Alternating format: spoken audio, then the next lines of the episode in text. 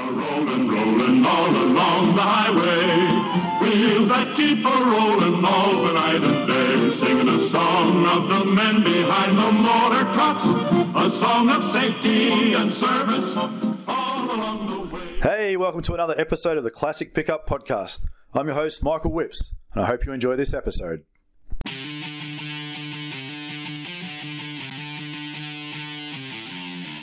This podcast is sponsored by Classic Pickup Supplies, your number one Ford and Chev pickup parts supplier.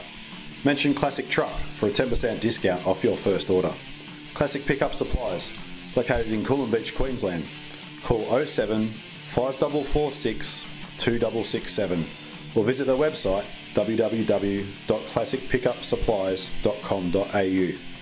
Classic Pickup Supplies, dedicated to the restoration and preservation of the pickup. Episode 20 LS Conversions. This episode, I caught up with Gareth Houghton and we had a good chat about LS conversions. Gareth has over 70 LS conversions under his wing and knows what he's talking about when it comes to these motors. So it was really good to catch up and have a chat with him.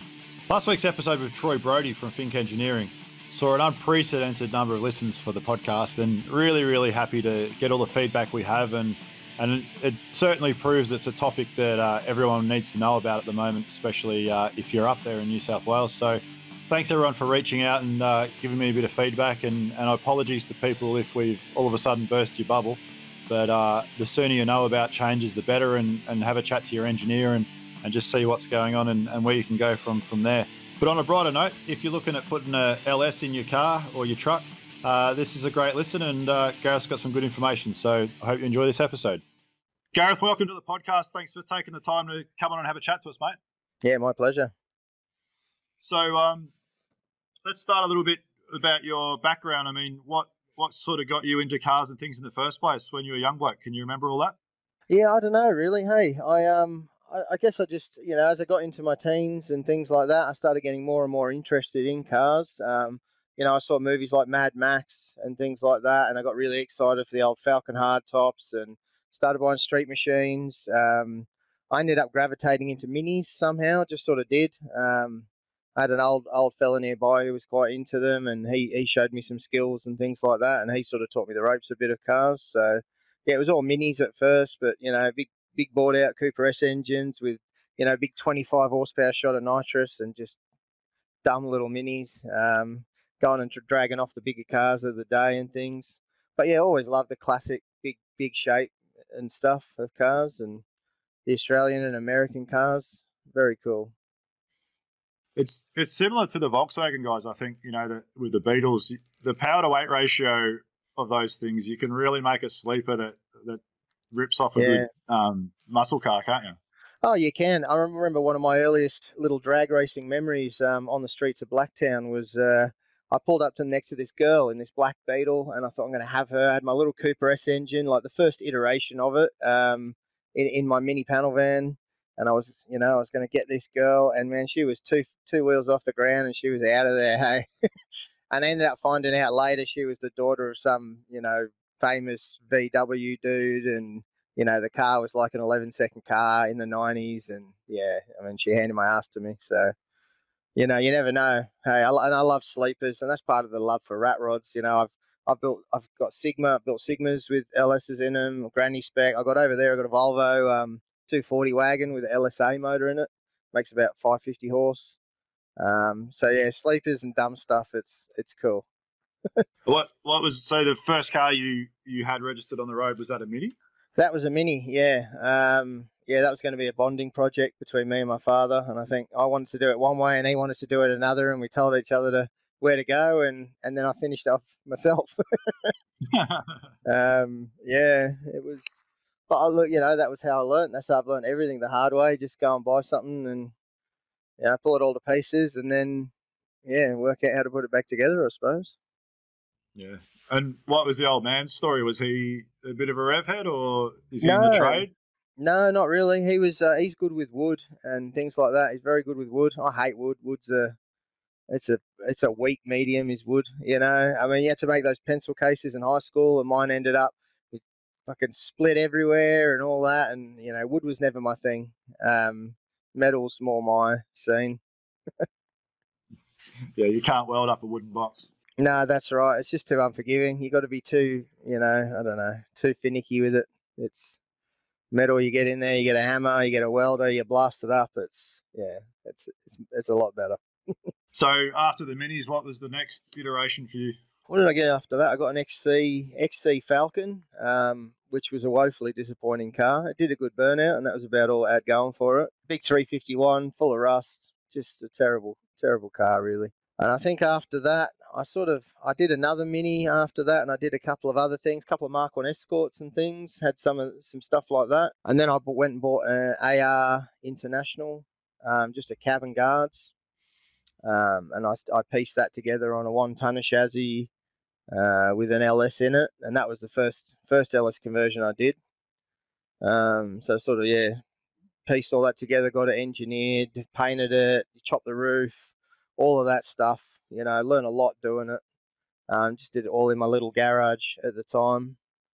Uh, yeah, just you know, just young and keen, I guess, um, and and pushed my way through it. And then I think after that, I built the Sigma with the LS1 in it, and that was um, yeah, it was just a Sigma wagon, like a full granny spec Sigma wagon with with a LS little cammed LS1 and a four speed auto and it was you know it's quite a fast car. Uh, it was 11, 11 second car.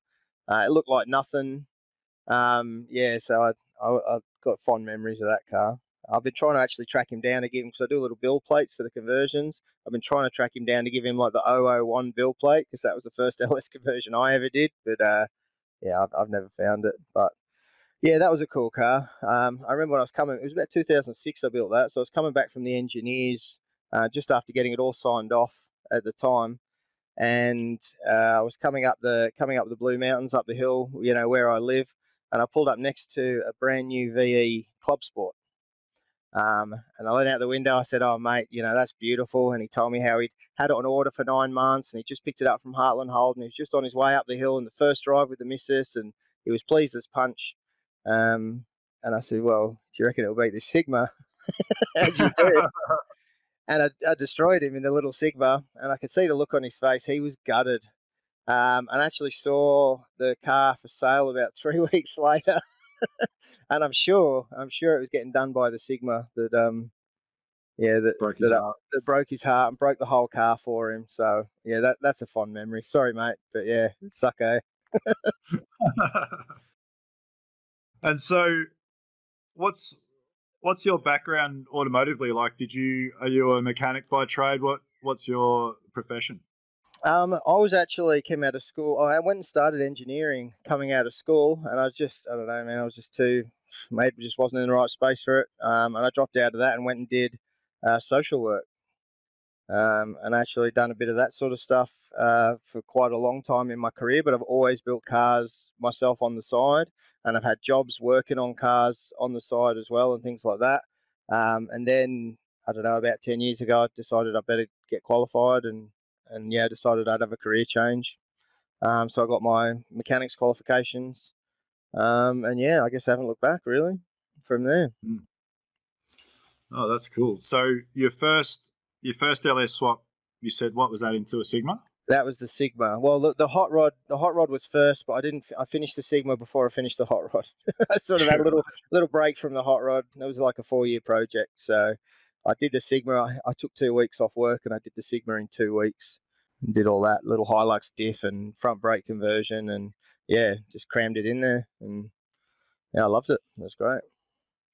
Yeah, and the Inter was your first pickup. Yeah, that Inter was my first pickup. Like I say, I really, really tried to do everything properly on that. It was a HQ chassis, and I narrowed the chassis a bit at the back so I could fit a Dana 70 diff out of an F truck in it. Uh, so I had the dually diff. Uh, I got it down nice and low. Like I say, chopped the roof. Um, because it was on HQ chassis, I had to do all the, you know, side intrusion bars, safety glass, ADR approved lighting, etc., etc. Um, and by that time, I was sort of in love with the LSs. I thought they were just, you know, the best thing to, to put in a car for reliability and modern drivability and fuel economy and power. And, you know, they just ticked all the boxes. So, yeah, that one got an LS2 in it. And yeah, it was just a great truck. And I drove it. I drove it for a little while, and then it just sort of sat there. And I was doing other things. The conversion business was starting to sort of pick up a bit then. um, and I just thought I'd sink the money into the business, and I, Uh, you know, I sold it, put it up for sale. It sold in a week, and yeah, that that went. So yeah, then I got a I got a Dodge Fargo. It's the background picture for the Facebook page. I've got that mounted on a Hilux chassis, but I've sort of been a bit slack with that. I've sort of lost interest a little bit because what I was building wasn't going to be very practical with a, a turbo 400 and a supercharged LS running E85. And I think, God, what am I going to do with this thing? You know. And then I, I've always been into cab overs. Like, I always love weird and wonderful pickups. You know, everyone everyone wanted a Chev, and I'm like, no, I'll do an Inter. One because they were cheaper, but two because it was different. You know, everyone had a 55 Chev. Um, I thought I'd I'd do an international. So then I, you know, I was looking at all the weird and wonderful stuff you could that was out there, and I, I sort of stumbled across cab overs, and I was like, oh my god, you know, these are these things are phenomenal. These are ridiculous. So it's it's been a bit of a dream to get one, and I I got a GMC um 48 GMC cab over uh, last year. So yeah, that's going on a C30 chassis with a Cummins actually. Not no LS for that one. I thought I'd have a break from LSs and do a diesel, but yeah. So and I've bought and sold a heap as well. I've uh, more than I can remember really. I've I've bought ones and then just mocked them up on a chassis and sold them on as unfinished projects. I've done quite a few things like that. But yeah, I think I'm going to start hoarding them all again now and just start building one at a time on the side because yeah, it's it's what I love building the pickups definitely. Yeah, I hear. I hear. So your cab over. Tell us a story about finding it. Tell us a story about shipping it back here. How did all that happen? Um, well, I, I started just looking on a Facebook Marketplace, I suppose, because I mean the American. It's it's hard trying to search stuff over there. Like the Craigslist is all done by regions, although you can. I've now found sites that you can search it all. But yeah, just looking for stuff on Marketplace, and then hitting heaps of dead ends with Americans. Um, you know, sometimes they can be a bit paranoid. I think the Americans, you know, they find out you're from overseas and they just automatically assume you're trying to screw them over on some level. But yeah, after having about five or six drop through, I found a guy up in Washington State who had two of them, and I thought, well, cool, I'll buy them both. I'll ship them back. You know, I'll I'll make mine cheaper and all of that. So, but yeah, it was it was a bit of a a bit of a process, you know, getting them I mean, he could load them at that end, so that was all right. But then, you know, trucking them back into the depot and this and that, and chasing the shipper I used at the time, you know, he wasn't very good picking up his phone. Great at taking your money, not so good at uh, communicating. Yeah, it was a bit of a stress getting them back. And then you get them back here, and customs, uh, you know, slug you seven hundred bucks to wash them, just to spray them with a gurney. And yeah. I said, "What do you, what do you got? You know, rocket scientist in to wash them or something? Because that's half an hour on the gurney." but look, in the end, I got him, so I was wrapped. Sold one, almost paid for the other. So yeah, did well. Yeah, did cool. very well. Um, yeah, and then I decided, like I said, I decided to do something different. I knew I need a big chassis, so originally I bought a Dodge Ram from auction uh, with the Cummins four wheel drive and everything in it, and I thought, yeah, I'm going to use the whole chassis. I'm going to use everything uh, and the motor, but you know the motor didn't work under the cab you know, those Cummins, man, they're a meter tall and two and a half meters long almost with the transfer case. They're just massive. So it didn't fit. So I ended up getting a C30 chassis, uh, good old C30. And yeah, and converted it to two wheel drive, the, the motor and box. And so yeah, now it's going to sit behind the cab in the C30 chassis. And yeah, it'll be a good truck. I'm pretty excited about it. Yeah, and it'll be a bit quieter for you. Imagine having a Cummins sitting right underneath you.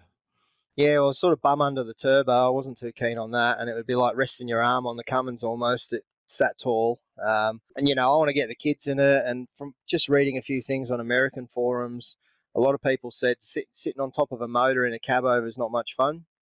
You know, you can insulate it to the end of the world, but it's still going to be hot. Mm. Um, oh, I'm, totally.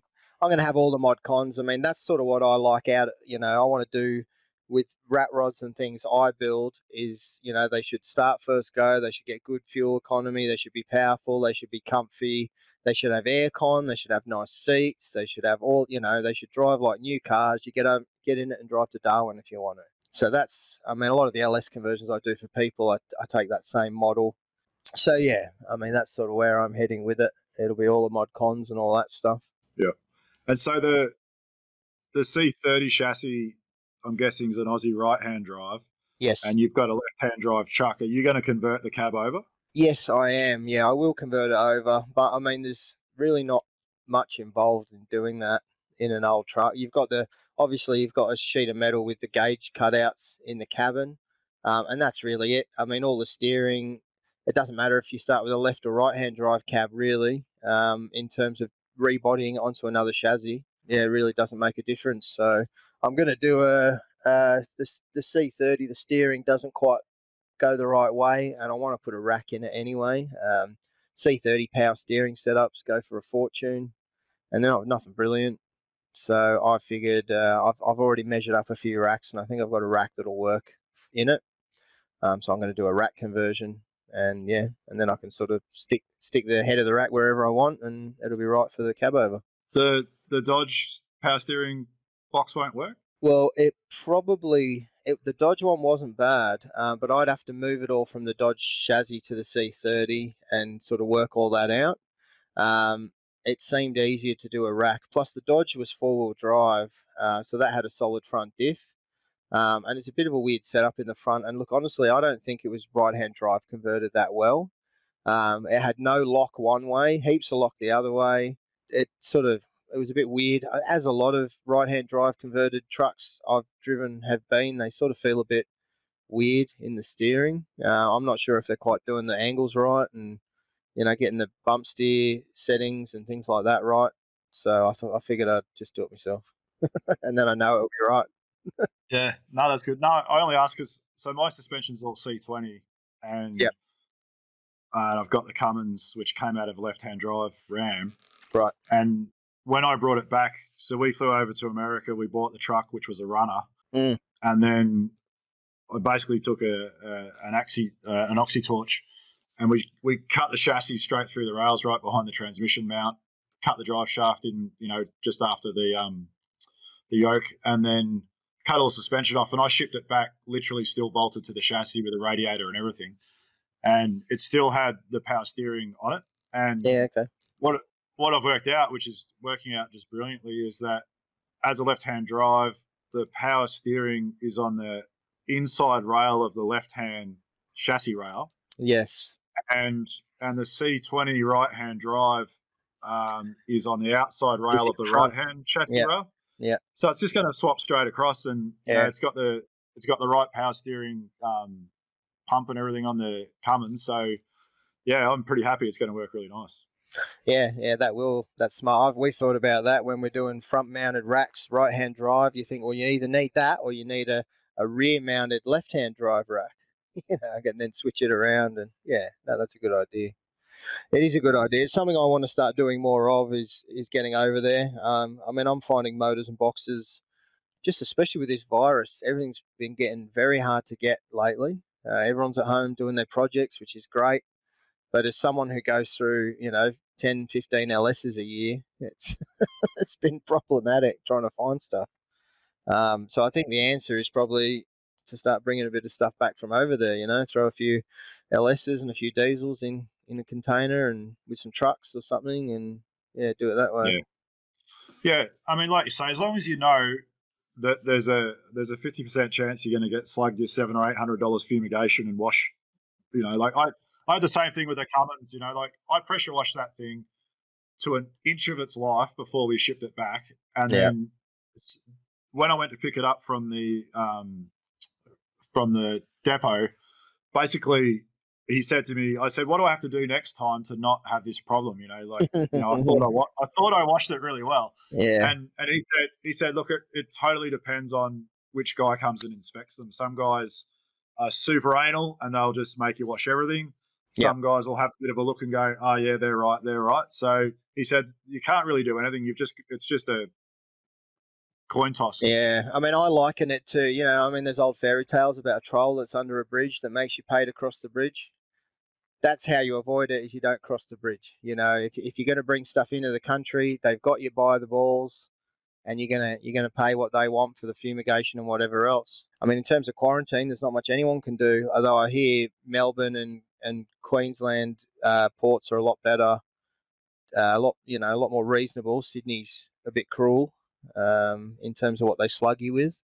So that, but then you've got the transfer cost into state. So you know, I mean, I think yeah, I think from I've I've got a different shipper now. I've made a made a connection through selling the cab over, actually, as you do in the hot rodding world, um, who does a lot of importing. And he's sort of not a big business for some, him. It's something he does as his passion. So I'm going to be able to get some stuff in his containers, and yeah, I think it'll it'll be as good as it can be, Mm. cost Yeah, wise. Mm. So tell us a bit about your business. So it's LS Conversions. Yep. Um, pretty self-explanatory, I would think. How did how did that all start, and and how's you know what what sort of things have you been converting into? Um, I guess that's well, that really started, I suppose, with the Sigma and the Hot Rod, um, and taking them to events and things like that, and people asking me, starting to ask me if I could, you know, do something similar to their car, and that's really all how it started, uh, just off cars I built for myself. Um, I mean, I like to push myself building stuff a bit. Uh, you know, I'll, I'll build a nice car and I'll sell it, and then people, my mates will go, "You're crazy." You know, that was a beautiful car. I say, "Yeah, but I keep the skill. I keep the skill that I, I gained in building it, and I'll get more skill building the next one. So, you know, the cars are they're cool, the skill that you keep. Anyway, so yeah, I started doing a few for people. Um, we did some weird ones early on. I think I did a I did a Sylvia for myself, like an S13 Sylvia, little Nissan, which is about about the most fun car you can drive with an LS in it. I mean, they're phenomenal driving car. Um, so that was really fun. And then early on, we did a E46 BMW for a friend of mine as well. And then the Commodores, old Commodores, started rolling in thick and fast. You know, VKs, VLs, uh, especially LS swapped heaps of them for people. Um, and then I got connected with Mark's adapters, the four-wheel drive uh, mob down in down your way. Yeah. And they, yeah, they sort of, yeah, had a look at some of the stuff I was doing uh, and wanted to put me on as an approved, you know, one of their approved fitters sort of thing. So then the four-wheel drive started coming in. Um, somewhere in there, I built a Hilux, like an 82 Hilux for myself with a tough little LS1. Uh, I drag raced that, went 10.9 in that. Um, so it was quick, quick little Hilux. and that was just a, like a cammed LS1 with some ported heads and in a light car with a, a turbo 350 gearbox. Um, it was nothing, nothing special, but yeah, it was pretty hairy. I mean, you know, coming through the the traps, you know, the door would sort of peel open about two inches at the top, and you know, things would be shaking, and it was pretty violent. But yeah, that was fun. Um, and again, you know, the sleeper, nothing like beating off a brand new, you know, supercharged Maloo or something in a Hilux that looks like it was worth less than your shirt, you know. so yeah, we've just done all sorts really. Um, the motto really has been that you know we'll put an LS in everything. And you've done quite a few classic trucks over the years. Yeah, I've done quite a few. We did an old, we did an old Austin van. Um, we've had a bit to do with a couple of old Fords, uh, like fifties Fords. Most of the truck stuff has been more my own stuff. I mean, what what I have done and what I do do a lot of is I do standalone wiring looms for people. So they pull the LS loom off the motor, they send it to me. I'll convert it with um, its own little relay and fuse box. Uh, I'll take the security off the computer. I'll change other things on the computer, like you know the tacho output to be right for their dash, and you know all sorts of fan settings where the fans come on, all that stuff. You can change all of that with LSs. It's really cool with the computers, with HP tuners and stuff. So, so I've done a lot. We've I've been a part of a lot of really cool hot rods because hot rod, most hot rod guys are gonna they build their own stuff. Um, and they're perfectly capable of mounting a motor and doing all of that stuff. It's just when it comes to the wiring side of things, they're a bit, um, you know, a bit apprehensive, and, and rightly so. There's a lot more wires than there is in an old carbide motor. You know, you got four wires versus 40 wires, 50, well, probably 100 wires in an LS. So there's there's a lot more going on. Um, so yeah, doing a lot of standalone wiring looms for people, and we've been parts of, you know, they've- gone into I don't know, like 32 high boys and you know all sorts of old Fords and Chevs and you know Nashes, Pontiacs, and all sorts of weird and wonderful stuff has ended up with them. Basically, any hot rod that you can close the bonnet, I think, has probably ended up with one of our looms in it at some point. Because they're not the prettiest motor to pop the bonnet, but yeah. I mean, it got these guys have them in their daily drivers, um, and they just go, yeah, they're great motors. So Yeah. Have you seen the dress up kits that they put on them to make them look car? Yeah, yeah, yeah, yeah. We've done that with a couple of them. Uh, I've done that with like EK and early Holdens. Also, because the engine bays are very short and you don't really have room for the throttle body off the front. Um, but yeah, we've done that on a couple of them. We did it on a Hilux for a fella, and I've seen some really beautiful ones, you know, come out of here and the states where people have custom machined, you know, to fit like old Ford rocker covers on them and all sorts Yeah. of yeah. Also, like I'd like to do a lot more of that sort of stuff. It's cool. I mean, generally with when you're doing a conversion for someone, because you're doing everything and you're often doing the brakes and diff as well. If you did, if everything was, you know, ten out of ten top notch, it'd be it'd be a hundred grand build. Where hmm. people have sort of got, you know, maybe 20, 30, 40 grand to play with. So, you know, the aim is to do everything neatly and reliably, but not excessively. if that makes sense. Yeah, no, absolutely. So, so let's just say I'm just getting into all this. I've I got on eBay one night and I had a couple of beers and I I bought a Chev cab off a guy and I'm like, all right, now I'm going to build something. Mm. Um, I'm I'm not in New South Wales, so I can do an engine and a chassis swap at the same time. I've got a, you know, I've found a HQ one tonner or maybe I've got a high whatever whatever I've got and Mm. and I think I think yeah, I want to put an LS in this thing, LS the world. What what's your basic advice? I mean, you know, here in Australia, what what was the first?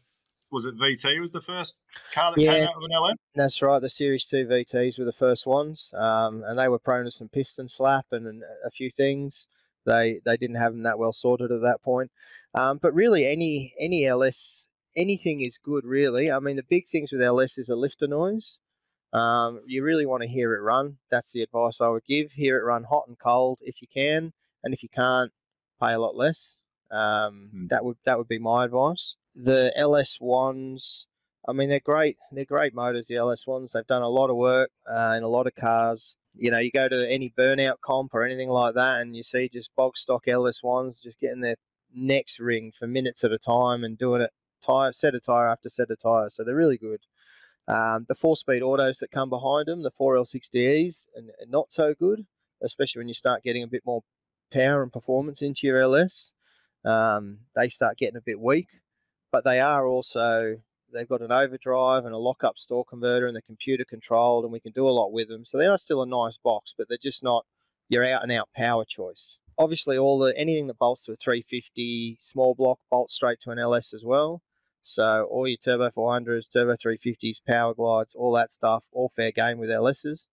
Then I guess coming into the VEs, they went to six liters and the 6L80E gearbox uh, which is a gearbox we use in most four-wheel drives and in a lot of cruisers. I'm about to put one in a HG fairly soon, and they're really nice. You know, they're, they're good, strong boxes. The six gears.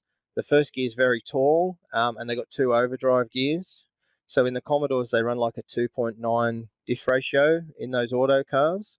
So you can afford to run, you know, any yeah anything from like a three to a three three somewhere around their diff ratio, um, and still have really good pickup and at 100 k's an hour, you know, it's doing a 1200 RPM. Whereas if you got a small block with a turbo 400 and some three nines and a cam trying to get it going a bit better and all of that, you're doing like three and a half grand. It's howling, it stinks, it's, you know. So yeah, I, I Yeah. think the I think the six liters are great with the six speed autos. They're really nice. And then you're into like your LS3s and LSAs, which you know obviously start to get big big dollars. Um, you buy crate motors and all that sort of stuff. Uh, and then, of course, there's all the iron block stuff from America. So all the LSs that you got here were an aluminium block. In America, the bulk of the ones that were in their trucks had iron blocks, and they're what we're really prized here for turbo and, and supercharged applications because they're very strong. Um, this nugget behind me here is like a 408 stroker iron block we'll put an 88 mil turbo on that. It'll do 12, 1400 horsepower. So big numbers available with with the iron blocks. But even normal LSs, a lot of people turboing stock LSs, getting six, 700 horsepower uh, reliably. So power power is not an option, uh, not a concern with LSs at all. You know, you can have as Mm. much as you want really, and you can also still have the manners. You know, they don't stink. There's no fuel smells. There's no oil smells. There's no, you know, they start. They run great cold you know, as well as they're tuned anyway. So, yeah, I, I just Yeah. think they're the motor for the moment, really. I think they've taken over the small blocks. yeah, as being just the the default choice, I suppose, for most people. And and would your advice be, you know, say we've got that HQ chassis, we've got a, a you know whatever cab on it. Would your advice be probably spend a couple extra dollars, get yourself a running, say it's a VY or something, get a running one. You've got the right fuel tank with the fuel senders and all that sort of stuff. Does does that make a big difference, or or would you go to find a wreck and, and grab that? It doesn't really matter. Generally, I wouldn't.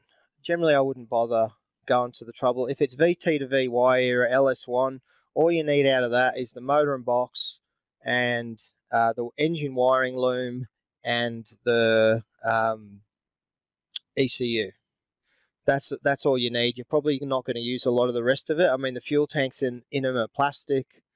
Uh, they're not they're nothing special. The fuel pump assemblies themselves are quite cheap. You know, they're 150, 200 bucks. Um, and you know, Rod Shop and CAE, and I mean, anyone with a lathe can do. They do these welding rings for, for your fuel tank. Like, let's say in your HQ, um, you can put an LS1 pump in a HQ very easily with one of these $120 weld-on rings. You weld it into the tank. You sit the LS pump in there. Great. Um, but even then, you know, setting up a fuel system is is really very, you know, it's pretty straightforward. Mm. So yeah, I, I, wouldn't necessarily go to that trouble in most things. And I'm a I'm a very against. I like I hate it when you see like a nice old truck and you walk up and look in the window and it's got like a VT dash or something in it. Just think it looks awful. Um, and I think it ends up more trouble than it's worth. You think, oh, I'll get the whole car and I'll use the AC and I'll use this and I'll use that and I'll use everything out of it. But it never works that way because the chassis is different, the firewall, this, that, the other. They just don't work. So I, I'd just grab the LS and then, you know, go to aftermarket for, you know, my AC kit um, and, and a wiring kit and whatever. I mean, people say, I'll put the whole wiring out of the, the LS powered car in. I'm like, okay, you're going to have wheel speed sensors for your ABS. You're going to have this, that, the, you know, there's all these features you're not going to be able to incorporate.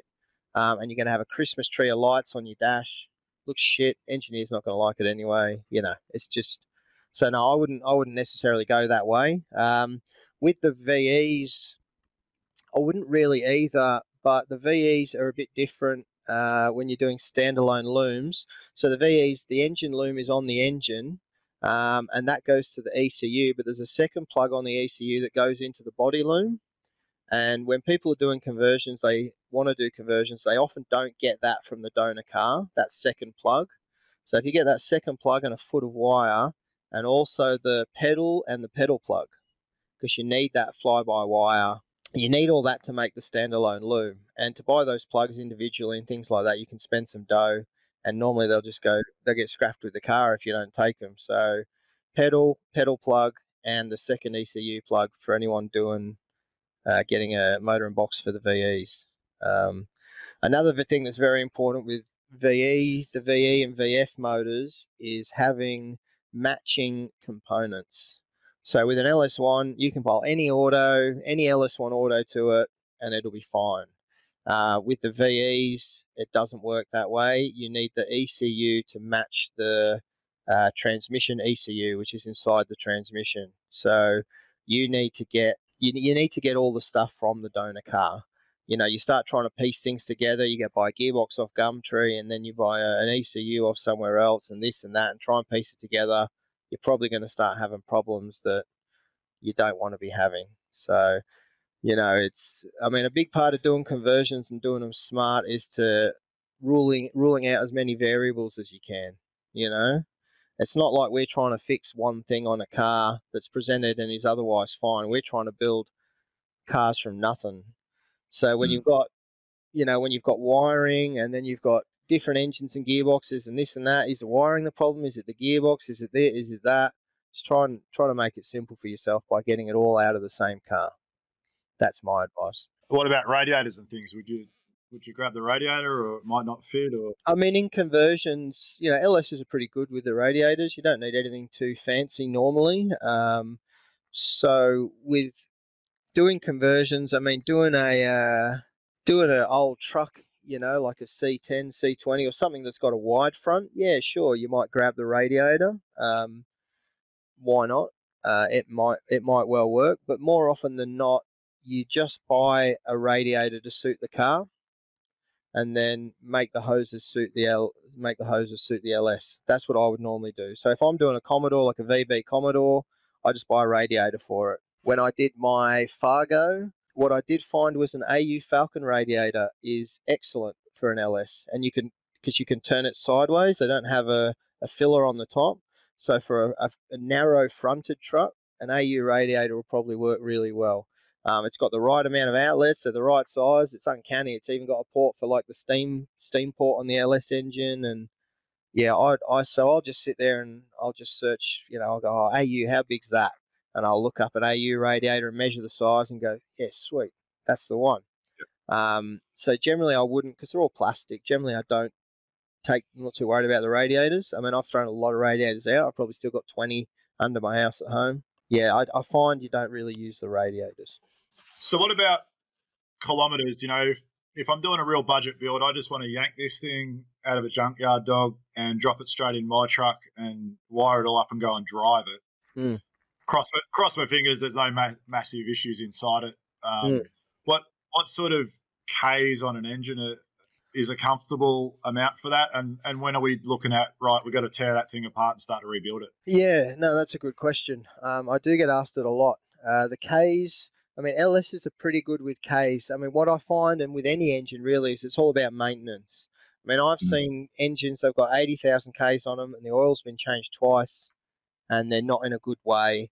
Whereas I've bought country cars with 300,000 Ks on them and they've never been opened up and they're just beautiful because they've been looked after um, and serviced well with good oil. And the, I think the country Ks help too. Um, Less less cold starts and, and all that sort of stuff. But look, as a rule, once you start getting up near 200,000 Ks, generally you're gonna the lifters are going to start getting noisy. But then what I find is so with LSs, the unfortunate thing of LSs is to change the lifters, you've got to pull the cylinder heads off. It's not like uh, the older motors where you can just pull the valley cover off, change the lifters, and you're off again. So you pull the cylinder heads off, new new head gaskets, new head bolts, and change the lifters and change the oil pump on the front of the motor.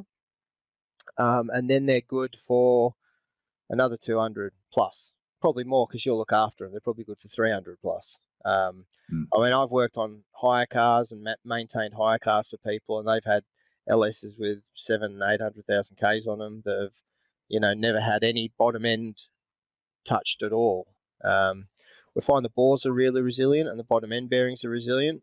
What normally happens, six or seven hundred thousand, is the cam bearings will probably wear out somewhere around there, and it'll start losing oil pressure because of the cam bearings, and that's sort of time to rebuild. But even then, you slap some bearings in it and some cam bearings, and you know, same rings and go again. You know, so they are, if they're looked after, they're really good. Um, but yeah, the Achilles heel is definitely the lifters and the oil pump, uh, and that's about a two hundred thousand k proposition. So, and I mean, it's not expensive. You know, like an oil pump, you buy Mellings oil pump, eBay, hundred thirty bucks or something. The lifters are about two fifty, and the head gaskets and head bolts are probably about two hundred. So, you know, for five six hundred bucks, you can give it a little mini rebuild and be confident that you've got, you know, an engine that's going to last you probably longer than the car's going to last you. You know, I mean, most of these things don't get driven that much. Old pickups, it take a while to do two hundred thousand k's in your weekender. So Yeah. yeah, at that point, I think it's fit and forget really. But but the uh, I mean, the key is to hear it running. If it's got lifter noise, it should be addressed. Um, if it's got no lifter noise, doesn't matter if it's got 250, 300, 400, I'd just stick it in. Mm. The, the lifter noise is a telltale. And a question that's got an impossible answer, probably. But but what's what's a reasonable price to pay for something? Well, they've gone up because of this virus. I mean, you know, a year ago, you'd LS1 and an auto, you'd be about two, two and a half grand. Uh, manual would be three, three and a half. Uh, six liter and auto, or six liter and manual, actually, about the same. They'd be sort of five or six, somewhere in that region. Um, and that's for something with, you know, 100 and something thousand Ks, um, something that you can expect to be a good runner but since the since the virus, everything's been getting snapped up very quick. Um, I know LS ones and autos people are asking, you know, three three and a half grand even for them now, and suddenly they've all got 120,000 k's on them. It's just amazing how they find all these low k motors. Um, yeah, I've done a Ferris Bueller's day off. Oh, look, it happens. it happens all the time.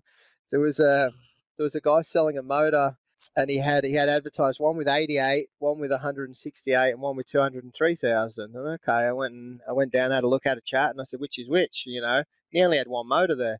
I said, they're all the same motor, aren't they, you dickhead? Just yeah, different prices. It was the same motor, so I don't know. People Yeah. are weird, but yeah, there's a lot of that that goes on. Obviously, um, you know, always best if you can see it in the car and hear it running, and you know, check the engine number on on, on engine numbers. So LS is generally LS ones are very simple. They have VF and then the year, like 03, 04. So there's a very quick way to tell how old an engine is. And all the prefixes for the six litres, they're a bit different, but you can just Google six litre LS engine prefix and you'll get all the prefixes. So DBF will be a 2009 manual motor. And so you can do a little bit of homework yourself to educate yourself a little bit. You know, if you go look at a VY that's an 04 car and the motor has VF00, you know it's not the original motor in the car. So what, what it says on the cluster is probably irrelevant. Hmm. And then you got to ask yourself, it's is it a has it been replaced because it's a better thing? Is it replaced because it's cheap dung? You know, it's a dunger. So yeah, there's definitely a bit of that. And there's a lot of a lot of cowboys out there wrecking stuff out. Yeah. I mean, anytime you buy something secondhand, you you're playing a little bit of Russian roulette. You you know, there's a Mm. chance. Yeah. Yeah. I mean, I buy them from auction too, and that that can be a good way to get them. I mean, we've, you know, we've done that before. If you've got a bit of space and you're prepared to put up with a lot of stupid questions about what you're selling, you can save some money there. You know, you'll pick up a. I mean, I bought a, a hail damaged VE SS the other day for five grand, well, four and a half grand out of the Dubbo auctions, and I got it to my house for five grand. So that's the price of the motor and box there. Um, and I've got wheels, I've got a dash cluster, I've got seats, I've got, I mean, it's hail damage, so not much panel, but there's some panels. Um, you can wreck some stuff out. You can pull a grand or two back out of that car potentially, and you've got yourself a very cheap motor and box. Um, so that's a good way to do it. Um, LS1 or VE, that's a good way to do it. Um, although the Calais and the Statesmans, you don't really get much money back out of them, you know, as the SSs, because the SSs have got better seats. They've got limited slip diffs in them, which all the Calais don't.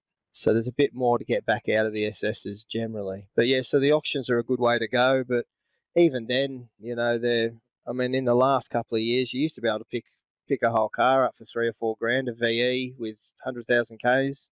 Now the same car or a VF with those Ks, it'll push 12 grand sometimes. So they, Yeah. you know, people have woken up to how popular they are. Definitely. Yeah, it's definitely the most popular. So Mm. Let me throw this one at you. I I just imported this. I didn't really, but going to pretend Hypothetical, yeah. hypothetically, even though I'd love to. Let's just say I I've just imported a I don't know whatever a, a 72 C10. No, it's probably a bad example. Let's go a bit earlier. So I, I've brought over uh, a 53 Chevy pickup, um, and it's got the original stove bolt six in it. Yeah. Uh, running and drive. It's a running and driving truck. So I Mm. brought it over here. Um, you know, I've registered it. I've, I've been driving it around to some shows. I, I love the truck, but you know, it's just crap on the highway. I can't overtake anyone. Um, you know, Mm. and all of a sudden I'm like, all right, maybe I just want to LS this thing, Mm. and I give you a call. Say, yeah, Gareth for LS Conversions. I want to drive my truck in and Yep. drive it back out again. Is Yep. there? I know that's I know that's another how long's a piece of string, but what's an idea of what that might cost me? Um, well, look, I mean, there's a good guideline for an engine conversion. Uh, you know, in many, many cars, um, rods included, I think about 15 grand is a good a good guideline for an engine conversion. So that's engine wiring, that's um, tail shaft, that's all of that. You know, that's the whole engine conversion. Dash works, everything works. As a guideline, 15 grand is pretty good. That wouldn't include the engine you know, fuel system, exhaust, all of that generally all covered. Uh, obviously, if you start saying, oh, I want dual two and a half inch exhaust, all stainless, tick together, obviously, you know, but to, just to do a nice, neat job, practical conversion, 15's a pretty good ballpark. Um, then you'll buy your motor and box. Now you can spend two or three grand on an LS1 and auto. You could spend six grand on a six liter and auto. You could spend 20 grand on an LSA and auto. So there's a big fluctuation there, obviously, in, in what motor you buy. Uh, from there, you can cam it, you can do pulleys, you can do this, that, the other, stall converters. I mean, you know, you can go mad on mods from there. Um, but in something like that, then the car's going to need to be engineered. So when I'll do a conversion, if, if they're telling me it's engineered, getting engineered and all of that, I'll make sure it's got the right pollution gear and all of that sort of stuff. All those boxes are ticked on the engine side. Uh, but the big thing they're going to want is a brake upgrade. The diff, the old diff might not, may or may not, depending on what truck it is. The old diff may not be up to scratch. And generally, when they want a brake upgrade, they sort of want the same size or bigger than the donor car. That's the, you know, engineers have different ideas, but that's the basic guideline. So LS LSs, it's basically 300 mil front brakes and disc brakes on the rear. Although some engineers don't mind if it's got commercial drums, so you might get away with your diff, but you're certainly going to be looking at a front brake upgrade um, for the 300 mil. So if it's a if it's an old Chevy truck or something like that, I mean, there's a million kits in the states that'll do the job very nicely and is often more cost effective. Or you know, if you're handy yourself, you can you know, go grab some Falcon calipers or VT calipers and sort of work something out. Generally, it's only a big, thick bit of flat plate and some spacers and whatnot to do. You know, brakes are generally pretty easy on old things. Um, or, or, places like hopper stoppers, you know, they'll do a 300 mil brake kit for most cars that use a like a Falcon rotor and caliper, so it's all very easy. Um, so yeah, but you're going to be looking at a brake upgrade, and then you're going to be probably looking at engineering. Now, you, are welcome to do your own engineering. Although I have some engineers I use, and I do do a lot of sort of full packages for people. Um, so if you're going to drive in, drive out, I'm going to source a motor for you. I'm going to do all the uh, car side of things and the brake and diff upgrade, depending on how mad you go on the diff. Again, you can put a, a Borg from a Falcon in it, it costs you 300 bucks, or you can put a nine inch in it, it costs you five grand. You know, so. Mm. Um, but yeah, you, are going to be up over 30 grand probably drive in, drive out on a conversion like that pretty quickly. And you start ticking a few extra boxes here and there, and you know, you get up to 40 pretty easily as well. I mean, I try and look after people on labor, but yeah, I mean, there's a lot of time that goes into a lot of this stuff, a lot of head scratching. I mean, sometimes I don't know. I mean, you, you, we all know from working on our own cars. Sometimes you can go out for eight hours and seemingly achieve nothing. yeah. And it's like that with conversions. Sometimes you just got to stand there and scratch your head a bit, um, and the more you do, the better you get at them. And, you know, you've sort of got a, a toolkit of solutions that you keep coming back to for things. Um, you know, like getting speedos working, for an example. So all the LSs, they've all got digital, uh, a digital speed signal, you know, like a pulse signal that comes out of the ECU. Uh, how do you get that working with your 50s or 40s dash that is a cable?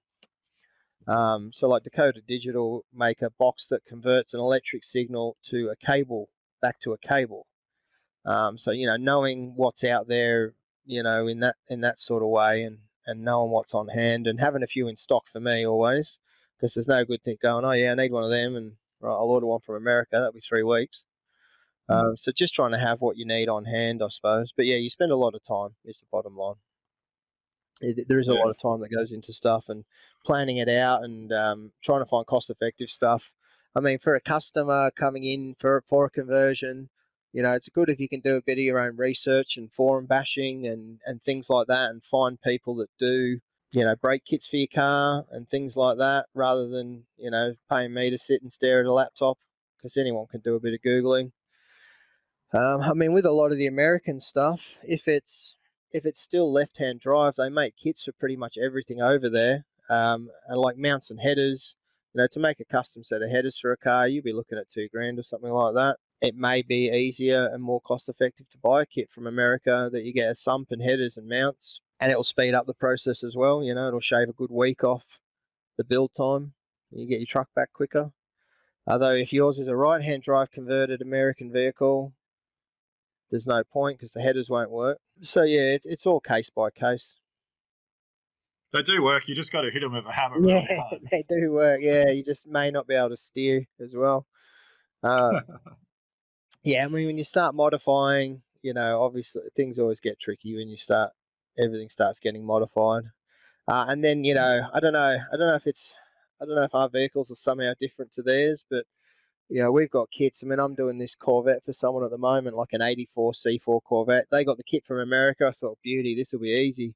I bolt the engine mounts on and put the engine in, and like it, it's like three mil through the firewall. like, come, come on, guys, you know, there's no gap. It's hard on the firewall. So I've had to, you know, I've got to then pull out those, those mounts and rework them. Mm. And if I had a, a dollar for every time a customer's told me, oh no, this this is easy, this will fit really easy. I read it on a forum. you know, um, yeah. In in my experience, and this goes for doing Commodores, uh, early Commodores with pacemaker headers or rod shop headers or whoever, nothing fits. I've, I do not think I've ever had anything that's dropped in the way it should have. I sort of look at it like it's a good starting point. You get, you know, it's a good starting point, but you're probably going to have to do some modifying uh, along the way. And if you expect everything to bolt up and everything to be perfect, you know, you're going to be sorely disappointed. and, and then when you start doing things like, you know, your cab over or my truck, where you you're really doing a almost a new vehicle build from scratch, and yes. you're just having to you have to invent everything as you go. Like I literally, I got one of my engine mounts in last night. Um, mm. We got a bunch of bunch of mates. We got a shed that we have our projects in, and we have a Thursday night. You know, have a few beers and a barbie and work on our trucks and whatever. Nice. Yeah, and I reckon I must have twenty hours in these fucking engine mounts. Eh? Like, and I've only got one in. It's just because yeah. it's it's all custom because you know the the Cummins never was never designed to sit between Chevy chassis rails. They're too narrow, you know, like you were saying earlier. Yep. You know, my my AC has to go on a high mount. I've had to notch the chassis for my starter motor to slip in there mm. to get the whole thing where I'll, where it wants to be, and you know, and everything you do, yeah, in your head it's going to be pretty basic, and then when you get in there, it's like 20 hours. Yeah, that's right. And it's test fit after test fit after test fit sometimes. I mean, I have LS engines and gearboxes that are just hollowed out, you know, ones that have gone rods out or gearboxes that have blown or whatever. And I have these hollowed out engines. So if I'm building mounts for a car or something like that, I can whip that engine in and out 10 times easily. I can even lift it in. I mean, they're that light, the aluminium blocks. Mm. Um, so all that sort of stuff really helps. But yeah, there is. There's a lot of test fitting and there's a lot of having to think 10 steps ahead, you know, when you're doing conversions. So you've got to think, well, okay, I can fit my wiring through there. That's great. And this is something fab shops, sorry, fab shops, but sometimes you guys do this. Don't think anything about the where the wiring's got to run. So you have this cool mm. fab. It's got all these, you know, pretty circles pressed out of all this sort of dimple dyed stuff and all this. And I'm like, where the fuck's the wiring going to go? I'll just run it straight across the floor. Like, do us a favor, guys. So, hmm. yeah, when you're building a, a whole vehicle, especially custom stuff like pickups and things like that, you got to think 10 steps ahead. Where's my ECU going to go? Where's my AC going to go? If I put my transmission this close to the firewall, am I going to get my dipstick in? Am I going to get wiring down to the transmission? Am I going to get a, a shift cable or something? Or, you know, you've just got to think of everything. And I think a lot of that just mm. comes probably with experience. Um, and certainly building big vehicles helps because you've got more room. But yeah, I mean, when you're doing like little Japanese cars or some Euro things, then you know there's not a lot of space to play with sometimes, and you've got to be a bit of a wizard just to make it work. Yeah, and it's it's especially tricky when you when you're taking an engine that was built for a left-hand drive vehicle and putting it into a right-hand drive.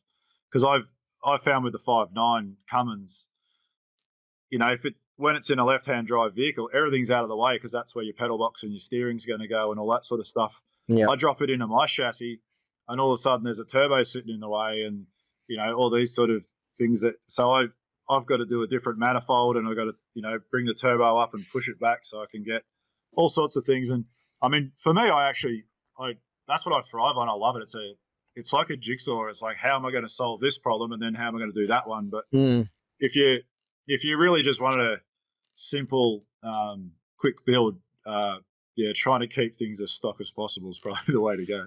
Yeah, look, and, and trying to trying not to spend too much money on this, that, and the other. You know, you sort of got to weigh up. I mean, like like you say, the they're made they're made for left hand drive cars. Even though we got them in the Commodores, uh, if you look at under the bonnet of a VT with an LS in it, the motor is offset one way. It's like a, mm. a good inch offset to off the center, um, and that's about getting the steering past the starter you know now now Rod Shop and, and CAE and other people do left hand starters for LSs.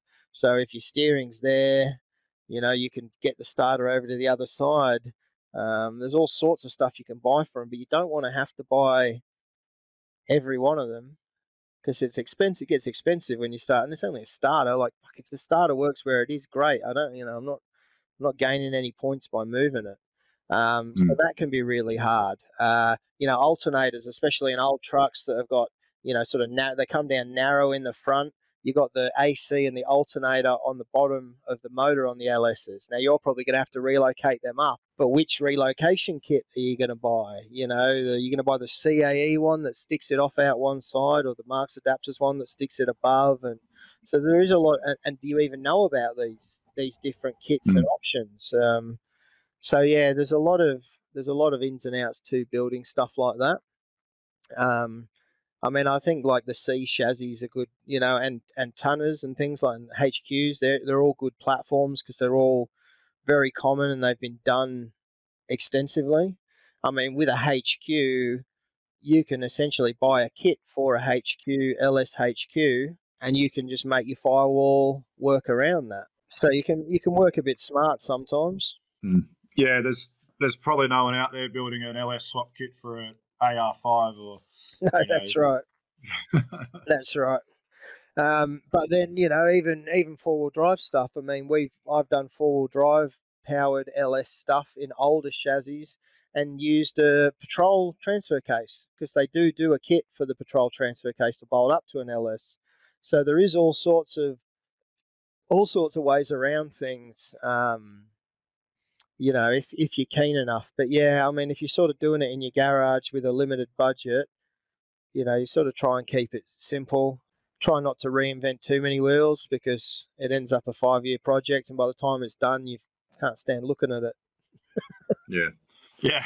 And there's a knock on effect with moving something. Like you move one one item on on your engine or in your dashboard or anything like that, and then it's it's sort of going to a location where something else was meant to be, and then that needs to move, or you know, you can really get yourself in strife pretty quick.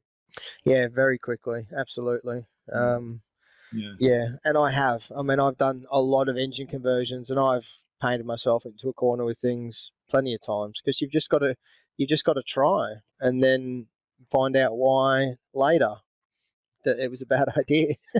Did that HQ on the the international on the HQ chassis. Buying a, I bought a, a F three fifty Dana diff, and then realised the HQ chassis rails were too wide for it. Um, and then I mounted the cab, and then I realized once the engine and this and that in, the cab didn't sit where I thought it would. And then I'm trying to buy springs to work around botching where I put the cab in the first place. And I mean, if there's a lesson in it, it's everything. It's nice to do a job and finish it, like mount the cab. You mount it and it's done, and it's a feel good feeling.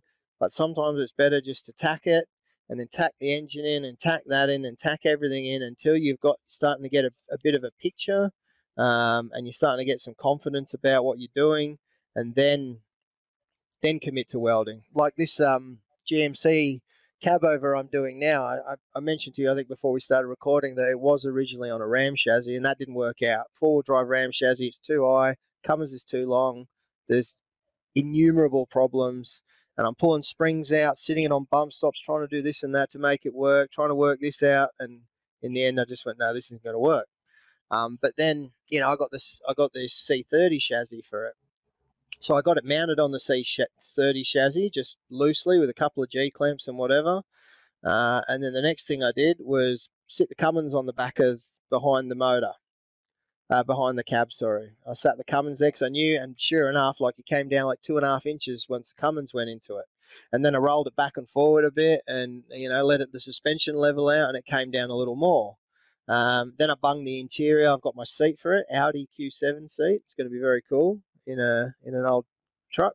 A rear seat from an Audi Q7. That's a good tip for an early Chev cat. It's exactly what's in my truck. Yeah, yeah, yeah. I think everyone's onto that one now. So you know, and I'll load all that stuff up into the truck, and then I'll see where the ride height's sitting then. And then I might think about now, once I've got all that in, I might think about where I'm going to mount my cab. But before I do that as well, I'm going to work out my wheels. So I've I tried some Alcoas. but they still sit about five inches in from the guard. Uh, even with the big truck adapters and all of that, they still sit quite a ways in, so they don't quite look right. So I got a super single truck wheel, and that looks really cool. That comes out to almost the guard line, looks really great. Um, so I won't won't be running a dually, but on the rear I can run like a 12 inch wide super single with, and it's all dish, like the you know the no offset. It looks super cool, mm. and I think that's the way I'll go. But before I mount the chassis, I'm getting that wheel on. I know what tire height I'm using. Uh, ideally, I've got the wheel mounted on the tire, but sometimes you know that's not possible. So you got to use your imagination a little bit, and you get it sat and you work out where the lip of the wheel is, rel- you know, relative to the guard and all of those things, and you've got to think about all of that before you mount the cab. If you want it to be, you know, a, a good a good build. And that's experience, you know. You learn you've learned that from building your other ones, and yep. you know what and you know, like you you can mount your cab where you want it down lower because you want your truck to look low, and mm. then when you when you go to build a bed on the back, because of how your your rear tires are sitting, your guard has to sit up higher, and all of a sudden the the tub doesn't match the cab properly, and that's right. There's so many things to think about. Yeah, you got to think about the length of your truck as well. Like I was thinking, how high should I have this? You know, the step of the COE. I'm like, how high up should I have that off the ground? I'm thinking about 200 mil probably, because if I've got the thing 100 mil on a, a, a chassis that's 160 inch wheelbase, I'm gonna I won't be able to get out of my own driveway. you know, mm. as soon as that front wheel drops, I'll drop it straight on the step. Mm. And you know, there's all bags are great. You know, you can do all your bag stuff nowadays, and that allows a lot of flexibility in rods. Um, but I, you know, I'm I'm not a big a huge fan of bags necessarily. I don't need to air out the truck. I just need it at a ride height that's practical and looks cool. You know, which is a very simple sentence to say, but a lot a lot more difficult in practicality to do. Yeah, so look, there's plenty in it. Hey, plenty mm, in it. Nice. It's it's good fun. It's awesome. well, we might start we might start wrapping it up, mate. But um, appreciate your your insight into the into the LS swap because you know there's a lot of guys out there that are they're thinking about doing this sort of a thing or or they have done it or yeah. Mention the wiring looms again. I mean, don't be scared off by the wiring.